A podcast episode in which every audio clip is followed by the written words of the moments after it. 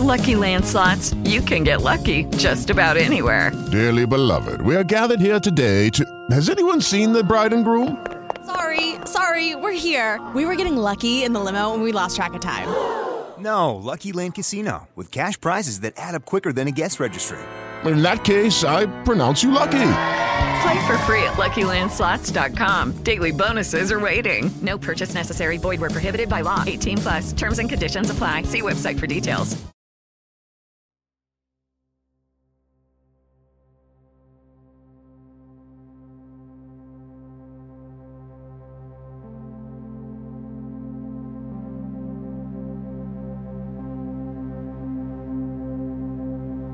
La locanda della tormenta presenta Orizzonte perduto di James Hilton.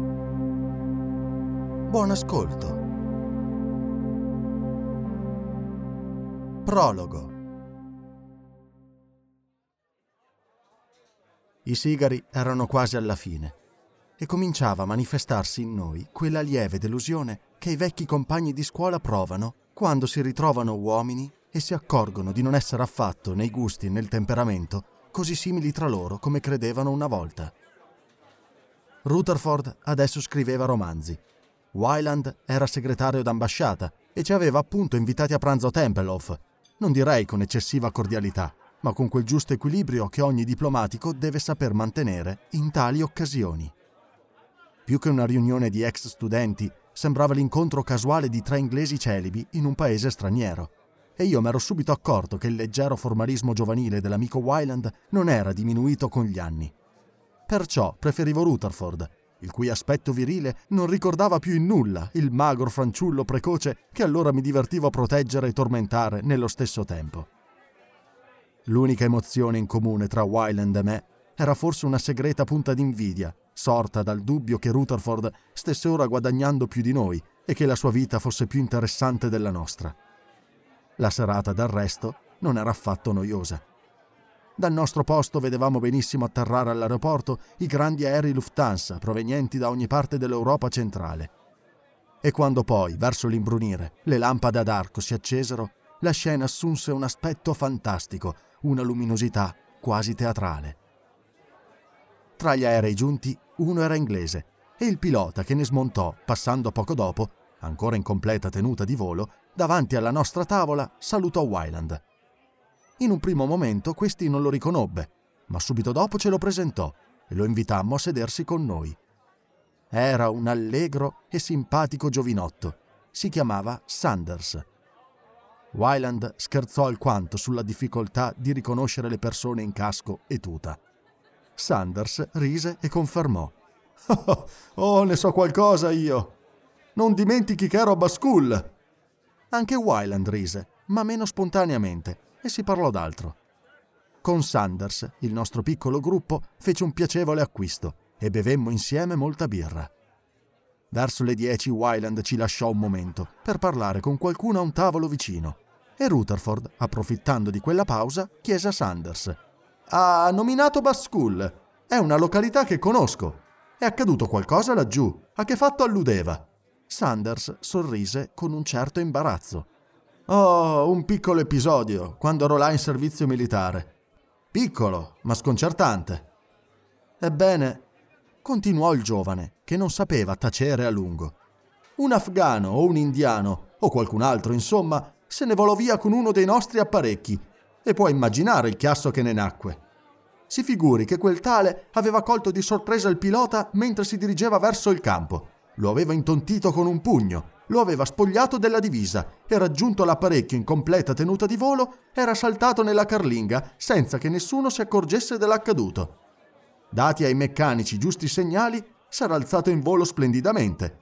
Il guaio è che poi non fece più ritorno. Rutherford parve interessarsi. E quando accadde il fatto? Oh, forse un anno fa, nel maggio del 31. Stavamo sgombrando la popolazione civile da Baskul a Peshawar. C'era la rivoluzione, se ne ricorda. Un grande trambusto. Senza quella confusione, certo, la cosa non sarebbe potuta succedere. Invece accadde. E poi si dice che l'abito non fa il monaco. Rutherford si interessava sempre più. credevo che in occasioni simili la responsabilità di un apparecchio non fosse esclusivamente di un solo uomo. Non è di uno solo sui soliti trasporto truppe, ma quello era un velivolo speciale, costruito in origine per un Maharaja, una macchina di lusso. Gli addetti alla sorveglianza indiana l'avevano usato per voli a grande altezza nel Kashmir. E dice che non giunse mai a Peshawar? Non solo non vi giunse mai, ma la cosa più strana è che, almeno per quanto riuscimmo a saperne noi, non atterrò mai nessun altro luogo. Certo, se quel tale era membro di qualche tribù indigena, avrà potuto dirigersi verso le montagne dell'interno con l'idea di farsi pagare poi il riscatto dai suoi passeggeri. Io però credo che siano tutti morti. Ci sono verso la frontiera tante lande sperdute dove se accadesse un disastro aereo non se ne saprebbe nulla. Sì, conosco il paese. E quanti erano i passeggeri? Credo quattro, tre uomini e una suora missionaria. Uno di essi non si chiamava per caso Conway? Sanders lo guardò stupito. Ma sì, infatti, il glorioso Conway. Lo conosceva? Siamo stati a scuola insieme, rispose Rutherford, ma lo disse con un certo imbarazzo, perché quella frase, benché rispondesse alla verità, gli parve banale e inopportuna. A Baskull lo dicevano un simpatico camerata, continuò Sanders. Rutherford confermò. Certo, ma che cosa straordinaria, straordinaria! I giornali non devono averne parlato. Continuò tosto, come riprendendosi dopo una divagazione mentale. Io leggo tutto, non mi sarebbe sfuggito. Come mai questo silenzio? Sanders parve confondersi, fin quasi ad arrossire. Veramente eh, credo di aver chiacchierato più del dovuto, rispose. O forse oramai non importa. Se ne parlava mesi fa a ogni mensa ufficiali e persino nei bazar ma tutto fu messo a tacere. Sì, eh, voglio dire, circa il modo come la cosa si svolse. Non avrebbe fatto una buona impressione. Le autorità si limitarono a dichiarare che mancava un apparecchio e a dare i nomi delle persone scomparse. Fuori dal nostro ambiente nessuno se ne interessò granché. In quel momento Wyland tornò e Sanders sentì il bisogno quasi di scusarsi con lui. Sa, eh, Wyland, questi amici hanno parlato di Conway il glorioso e io temo di aver spifferato la storia di Baskull. Ho fatto male? Wyland tacque un momento, contrariato, ma tentò di conciliare la cortesia camaratesca con la correttezza ufficiale. Non posso fare a meno di pensare, disse, che non sia conveniente farne un aneddoto. Credevo che voi aviatori aveste l'obbligo sul vostro onore di non far chiacchiere inutili fuori di scuola. Mortificato così il giovane, Wyland si rivolse con particolare gentilezza a Rutherford. Nel tuo caso non importa, ma capirai che se accadono fatti speciali verso la frontiera è necessario evitare che se ne sappia troppo. D'altra parte, replicò asciutto Rutherford, è naturale che si sia curiosi di conoscere la verità. Non l'abbiamo mai nascosta chi avesse un motivo serio di esserne messo a parte, te lo posso assicurare, perché a quell'epoca io ero a Peshawar. Lo conoscevi bene, Conway? Lo hai frequentato anche dopo gli anni di scuola? A Oxford ogni tanto ci si vedeva, più tardi i nostri incontri furono pochi e casuali. Tu invece l'hai incontrato spesso? Ad Ankara, nel periodo in cui ero là di servizio, ci vedemmo due o tre volte. Che impressione ti fece? Mi pareva molto intelligente, ma un po' apatico. Rutherford sorrise. Certo, era intelligentissimo. Fece i corsi universitari in modo magnifico, fino allo scoppio della guerra. Rimatore abilissimo. Veniva sempre mandato tutte le gare. Era molto ammirato e influente nello Union aveva vinto numerosi premi in campi diversissimi. Ed era poi, secondo me, il miglior pianista dilettante che io abbia mai sentito. Uomo di infinite risorse, insomma. Il tipo ideale che Jowett avrebbe sognato come futuro primo ministro. E invece non si sentì mai parlare molto di lui dopo gli anni di Oxford. Fu certo la guerra a troncargli la carriera. Era giovanissimo e rimase al fronte quasi tutto il tempo. Se non erro, soggiunse Wyland, Fu ferito da una scheggia di granata o in qualche altro modo, ma non gravemente. Si fece onore ed ebbe in Francia una decorazione. Credo che sia ritornato poi per un certo tempo a Oxford con uno speciale incarico, tutor o qualcosa di simile. So che nel 21 andò in Oriente. La sua conoscenza delle lingue orientali gli valse l'impiego senza troppe difficoltà e occupò in seguito vari posti. Rutherford sorrise in modo più aperto. Tutto questo si spiega, La storia non rivelerà mai quanta intelligenza sprechino i dipendenti del Foreign Office offrendo tè e pasticcini nei frequenti ricevimenti di legazione. Conway apparteneva al servizio consolare, non alla carriera diplomatica, disse Wyland con sussiego. Non gli piaceva essere canzonato e perciò non protestò affatto quando Rutherford, dopo altre due o tre frasi del genere, si alzò per andarsene. Si faceva tardi e anch'io dovevo lasciare la compagnia. Mentre ci salutavamo, i modi di Wyland furono ancora di ufficiosa correttezza e di silenziosa sopportazione. Invece Sanders si mostrò molto cordiale e disse che sperava di rivederci. With lucky landslots, you can get lucky just about anywhere. Dearly beloved, we are gathered here today to. Has anyone seen the bride and groom? Sorry, sorry, we're here. We were getting lucky in the limo and we lost track of time. No, Lucky Land Casino, with cash prizes that add up quicker than a guest registry. In that case, I pronounce you lucky. Play for free at LuckyLandSlots.com. Daily bonuses are waiting. No purchase necessary. Void where prohibited by law. 18 plus. Terms and conditions apply. See website for details. Dovevo partire l'indomani mattina a un'ora impossibile. Mentre aspettavamo un taxi, Rutherford mi propose, per ingannare l'attesa del treno, di accompagnarlo al suo albergo. Avremmo potuto discorrere nel suo salottino. Visto che accettavo con piacere, Rutherford disse: Potremmo parlare ancora di Conway, se non sei stanco di questo argomento. Feci capire a Rutherford che non mi dispiaceva affatto. Conway lasciò la scuola quando io finivo il mio primo anno, dissi. Poi non lo rividi più, ma era stato molto buono con me, nuovo nell'ambiente, tanto più giovane di lui, senza nessuna qualità per poterlo interessare. E quelle sue attenzioni, forse di nessuna importanza per altri, io non le ho mai dimenticate. Rutherford approvava. Disse che anche lui gli voleva molto bene, quantunque l'avesse visto assai poco. Seguì uno strano silenzio, durante il quale apparve evidente che stavamo entrambi pensando a qualcuno di cui ci importava molto più di quanto non potessero lasciare immaginare i brevi incontri avuti con lui. In seguito mi sono accorto spesso che chi aveva incontrato Conway, sia pure fugacemente, lo ricordava poi a lungo con grande vivezza. Da giovane non poteva certo passare inosservato, e in quanto a me, che lo conobbi nell'età in cui è facile crearsi con la fantasia un eroe, ho di lui un ricordo quasi romantico.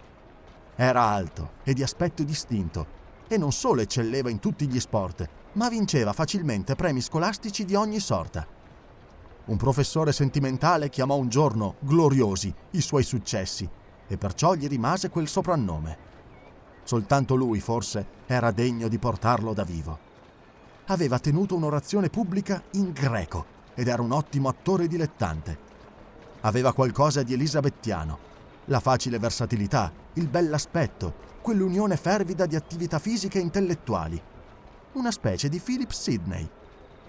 La nostra civiltà non produce spesso esemplari simili oggi. Lo dissi a Rutherford ed egli mi rispose: È vero, e li chiamiamo con disprezzo dilettanti. Credo che anche Conway sia stato giudicato così da qualcuno. Da qualcuno come Wyland. Non mi piace molto Wyland, il vero tipo del puritano. Così pieno di sé. Non lo posso soffrire. E quella perfetta mentalità burocratica, l'hai osservata? Quelle espressioni obbligo sul vostro onore. Chiacchiere inutili fuori di scuola. Come se la quinta classe a San Domenico fosse l'impero. Non ho mai avuto una grande stima di quei diplomatici padreterni. Dopo un breve silenzio, continuò. Tuttavia, sono molto contento di non aver perduto questa serata. Mi ha interessato moltissimo sentire Sanders raccontare l'incidente di Baskull. Me l'avevano già riferito ed ero rimasto perplesso. Siccome però l'incidente faceva parte di una storia molto più vasta e più fantastica, una piccola ragione per credervi mi pareva di averla. Ora, le ragioni, anche se piccolissime, sono due. Non credere che io sia tanto credulone ho viaggiato quasi tutta la vita e so che al mondo accadono fatti strani, ma finché non li vediamo noi stessi, finché li sentiamo raccontare. Eppure, questa volta, parve a un tratto convincersi che io non potevo interessarmi molto a quanto stava dicendo e si interruppe con una risata. Però una cosa è certa, che non mi confiderei mai con Wyland. Sarebbe come andare a offrire un poema epico a un giornale umoristico. Semmai, preferirei provare con te, Forse ora vuoi farmi un complimento, soggiunsi. No, è stato il tuo libro a farmi pensare così. Durante tutta la serata non avevo mai accennato a una certa pubblicazione piuttosto tecnica di cui ero l'autore. Un neurologo non può pretendere di interessare il primo venuto. Fui quindi piacevolmente sorpreso nel sentire che Rutherford conosceva il mio libro. Glielo dissi e mi rispose. Me ne sono interessato in un periodo in cui appunto Conway era stato colpito da amnesia. Eravamo intanto giunti all'albergo e dovette interrompersi per farsi dare al bureau la sua chiave. Mentre salivamo al quinto piano, disse: Con tante parole, finora abbiamo soltanto girato intorno all'argomento. La verità è che Conway non è morto. Almeno non lo era fino a pochi mesi fa. Non c'era possibilità di maggiori spiegazioni nel breve limite di spazio e di tempo di una salita in ascensore. Pochi secondi dopo, nel corridoio, gli domandai: Ne sei certo? Come lo hai saputo? Rutherford stava aprendo la porta. Ho viaggiato con lui da Shanghai a Honolulu in un piroscafo giapponese lo scorso novembre. Non continuò finché non fummo seduti in poltrona, provvisti di sigari e di bibite. Io viaggio molto e l'autunno scorso per le mie vacanze mi ero recato in Cina. Da anni non avevo più visto Conway. Non ci eravamo mai scritti e benché il suo viso fosse uno dei pochi rimasti nella mia memoria, non avevo davvero pensato spesso a lui. Ora mi accadde di incontrare sull'espresso di Pechino, al ritorno da Hankov, dove ero stato a trovare un mio amico, la madre superiora di certe suore francesi di carità, una donna molto simpatica. Andava a Chunkyang, dove era il suo convento, e siccome io me la cavo abbastanza col francese, mi parlò volentieri del suo lavoro. In generale non ho molta simpatia per le congregazioni missionarie, ma devo ammettere, e oggi non sono il solo a riconoscerlo, che i cattolici romani formano una classe a sé, perché lavorano molto e non si considerano pezzi grossi in un mondo di gente inferiore. Ma ciò non importa. Questa suora, parlandomi del suo ospedale missionario, accennò a un caso di febbre grave un uomo che le avevano portato poche settimane prima e che essa credeva europeo, benché fosse senza documenti e incapace di dar notizie di sé. Vestiva poveramente da indigeno e quando le suore lo avevano accolto era in condizioni molto gravi. Parlava correntemente il cinese e abbastanza bene il francese e la suora mi assicurò che da principio, finché il ricoverato non seppe di trovarsi in un ospedale francese, si era espresso in un inglese purissimo, da persona istruita. Le feci osservare che la cosa mi pareva piuttosto sensazionale e la canzonai un poco sulle sue capacità di distinguere l'accento raffinato in una lingua che non conosceva. Scherzammo su questo e su altri argomenti e tutto finì con un invito a visitare la missione se fossi capitato da quelle parti.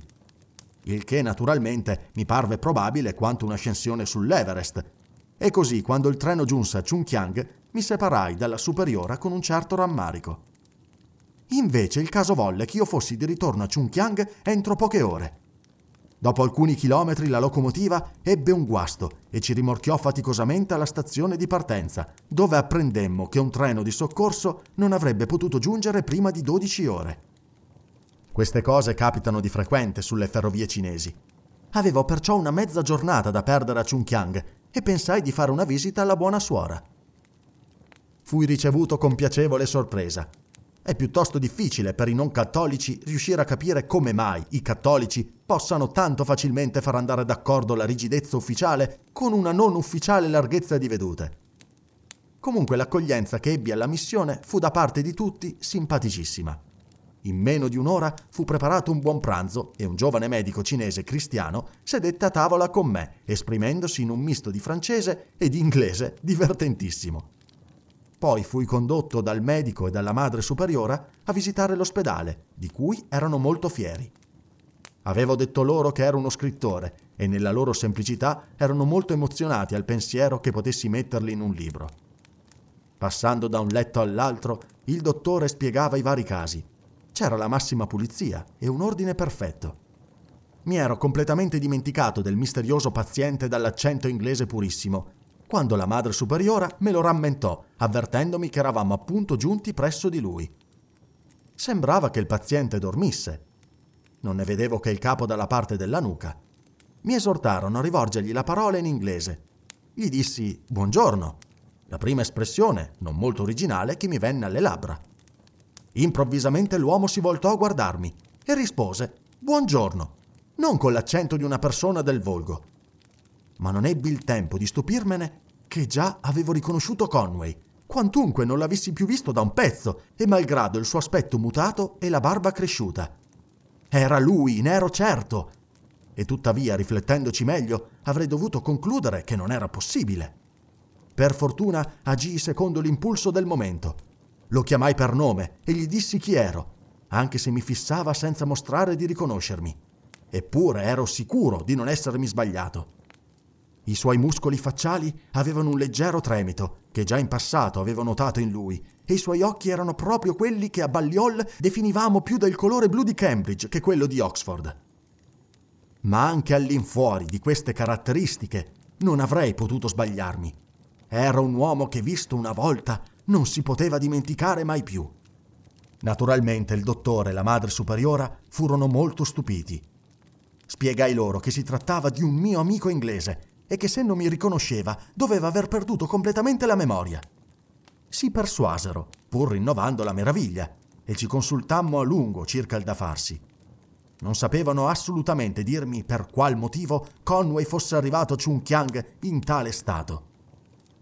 Per farla breve, rimasi là una quindicina di giorni, sempre sperando di riuscire in un modo o nell'altro a risvegliare i suoi ricordi. Non ebbi fortuna, ma egli si ristabilì fisicamente e parlammo a lungo.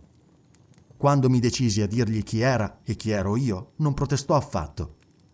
Continuò ad essere abbastanza di buon umore e parve gradire la mia compagnia. Quando poi gli proposi di ricondurlo a casa sua, rispose semplicemente che non aveva nulla in contrario.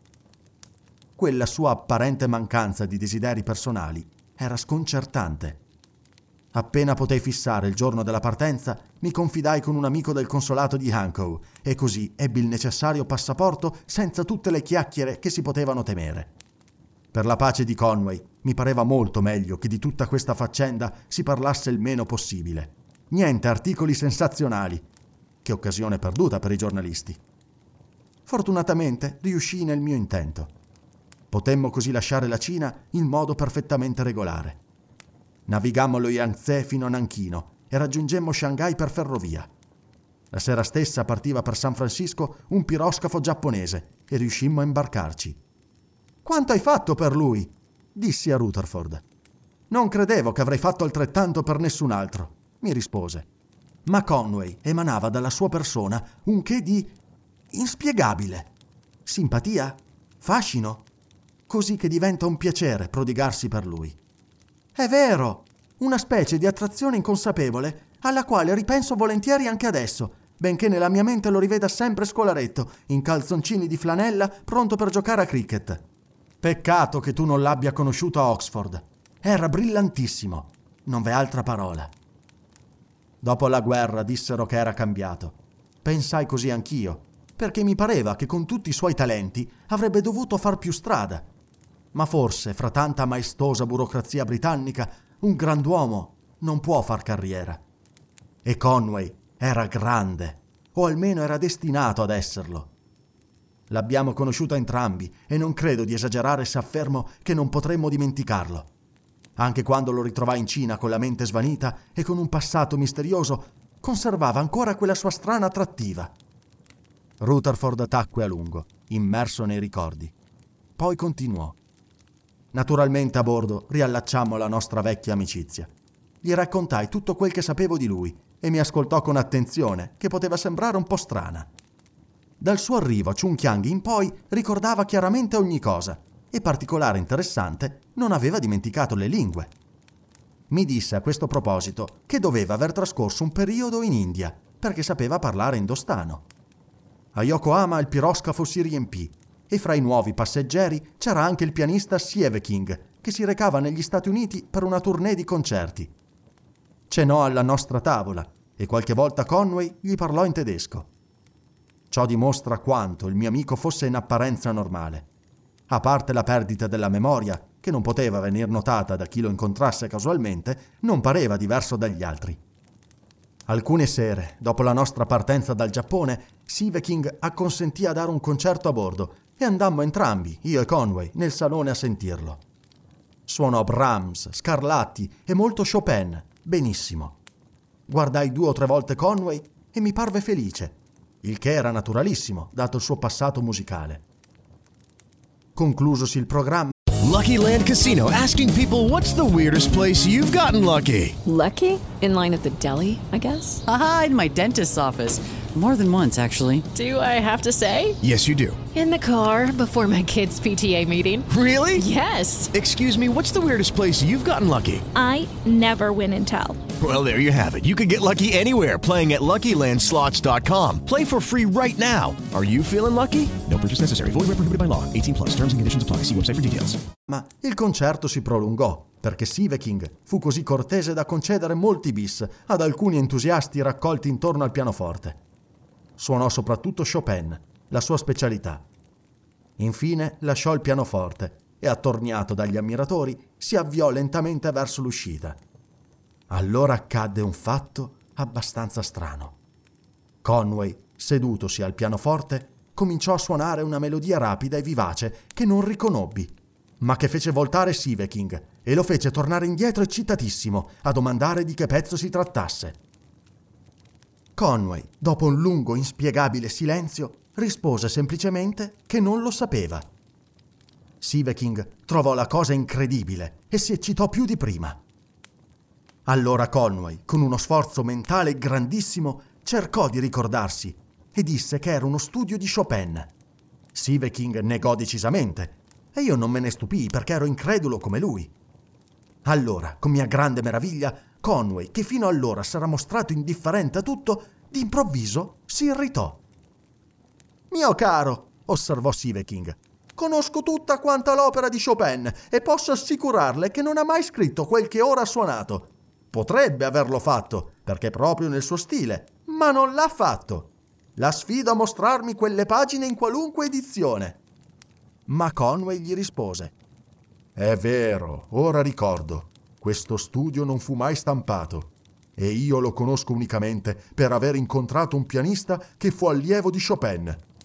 Ecco un'altra pagina inedita che ho imparato da lui. Rutherford, che mi vedeva attentissimo, continuò.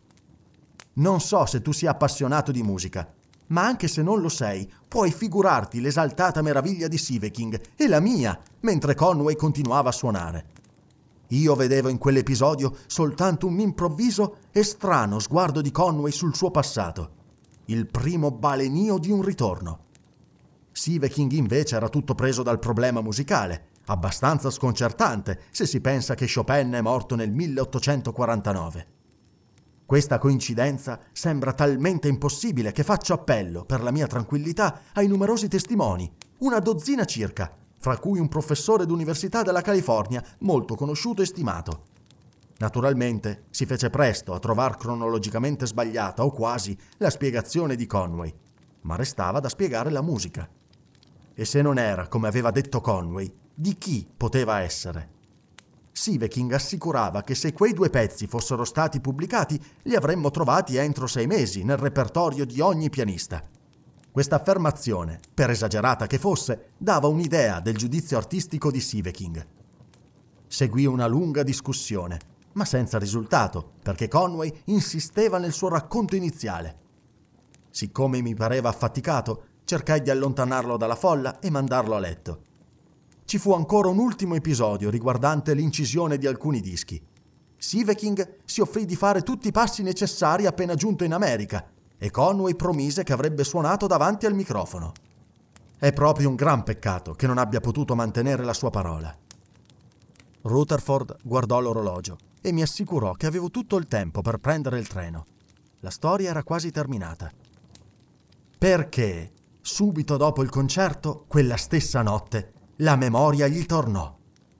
Ci eravamo coricati tutti e due, ma io ero ancora sveglio quando egli entrò nella mia cabina e mi diede la notizia. Il suo viso esprimeva ora una tristezza invincibile, una specie di tristezza universale. Non so se mi spiego, qualcosa di remoto e di impersonale. Raccontò che ormai rammentava tutto. Aveva cominciato mentre Siveking suonava. In principio, però, solo a tratti. Venne a sedersi sul mio letto e vi rimase a lungo senza parlare. Non gli chiesi nulla. Aspettai che facesse il suo racconto quando e come voleva. Gli dissi soltanto la mia soddisfazione per il ritorno della memoria, ma subito aggiunsi che me ne rammaricavo anch'io, visto che lui avrebbe preferito lo stato di prima. Alzò gli occhi e proferì una frase che ricorderò sempre con intimo compiacimento. Ringrazio il cielo che ti ha concesso di comprendere, Rutherford. Dopo un poco pensai di vestirmi e lo persuasi a tornare nella sua cabina e fare altrettanto. Passeggiammo poi a lungo, su e giù per il ponte. Era una calma notte stellata, molto calda. Il mare, chiaro e pallido, come latte denso. Se non ci fosse stata la vibrazione delle macchine, avremmo potuto illuderci di passeggiare su e giù per un viale. Preferii lasciare che Conway seguisse liberamente i suoi pensieri, senza fargli domande. Cominciò a parlare verso l'alba, velocemente, e quando terminò era giorno alto, con un sole caldo. Quando dico terminò, non intendo che non ci fosse altro da raccontare dopo questa prima confessione. Durante le 24 ore successive riempì molte lacune importanti. Pareva molto triste e non aveva nessuna voglia di dormire. Perciò parlammo quasi ininterrottamente. Verso sera avevo fatto portare delle bibite nella mia cabina, perché il piroscafo doveva giungere a Honolulu intorno alla mezzanotte. Mi lasciò, che erano circa le dieci, e non lo rividi mai più. Non vorrei dire che... Mi era balenata alla mente l'idea di un suicidio. Rutherford rise. per carità, no, non era il tipo. Mi piantò semplicemente. Scendere a terra era abbastanza facile. Il difficile sarà stato per lui evitare quelli che gli sguinzagliai immediatamente sulle sue tracce. Seppi più tardi che era riuscito a unirsi a una ciurma di una nave baleniera in partenza per le Figi. Come sei riuscito a saperlo? Per la via più diretta. Mi scrisse lui stesso tre mesi dopo da Bangkok, accludendo un assegno per rimborsarmi delle spese sostenute per lui. Mi ringraziava, diceva di sentirsi benissimo e che era in procinto di ripartire per un lungo viaggio verso il nord-ovest. Ecco tutto. Verso il nord-ovest? Già, è un po' vago, vero? Ce ne sono parecchie di località a nord-ovest di Bangkok, anche Berlino, per esempio. Rutherford si interruppe e riempì i nostri bicchieri. Che strana storia. Era stato Rutherford a farmela sembrare tale? Non riuscivo a raccapezzarmi. La parte musicale, per complicata che fosse, non mi interessava tanto quanto il misterioso arrivo di Conway all'ospedale della missione cinese, e non potei fare a meno di farlo osservare a Rutherford. Questi rispose tranquillamente che erano due aspetti dello stesso problema. In che modo sarà poi potuto arrivare a Chungkyang? domandai. Non te lo disse quella notte a bordo del piroscafo? Sì, qualcosa mi disse. E poiché ormai ti ho raccontato tutto, sarebbe assurdo che ti tacessi il resto. Ma, prima di tutto, è un racconto abbastanza lungo e non farei in tempo nemmeno a dartene un cenno sommario prima della partenza del tuo treno. E poi ci sarebbe un mezzo molto più comodo. Per carità, non pensare ora che io abbia il cattivo gusto di adoperare certi trucchi degli scrittori di romanzi. Ma ti dirò sinceramente che la storia di Conway, quando la ripensai a mente fredda, mi affascinò. Avevo già preso in fretta qualche appunto dopo le nostre conversazioni di bordo, per non dimenticare alcuni particolari. Più tardi certi dettagli mi avvinsero talmente che fui spinto a fare di più a riunire e ordinare quel che avevo scritto e quel che ricordavo a memoria in un'unica narrazione. Posso però assicurarti di non aver inventato né alterato nulla. Il materiale era più che sufficiente di per sé stesso e Conway aveva il dono naturale di esprimersi bene e di saper creare un'atmosfera. Da parte mia poi sentivo di cominciare a capirne l'anima. Aprì una valigia e ne estrasse un dattilo scritto. Eccolo qui. Giudicalo come vuoi. Temi forse che io non presterò fede a quel che hai scritto? Oh no, non intendo questo. Ma se veramente ci crederai, sarà per la famosa ragione di Tertulliano, ricordi? Qui è impossibile est. Forse il soggetto non è disprezzabile. In ogni caso, fammi sapere cosa ne pensi. Presi il dattilo scritto e lo lessi quasi tutto sull'espresso di Ostenda era mia intenzione, appena giunto in Inghilterra, di restituirlo con una lunga lettera. Ma poi fui costretto a ritardare e prima di spedirlo ricevetti un biglietto da Rutherford che mi annunziava d'essere nuovamente in partenza per le sue peregrinazioni e di non potermi dare per qualche mese nessun indirizzo fisso. Sarebbe andato nel Kashmir e poi verso Oriente. La qual cosa non mi sorprese affatto.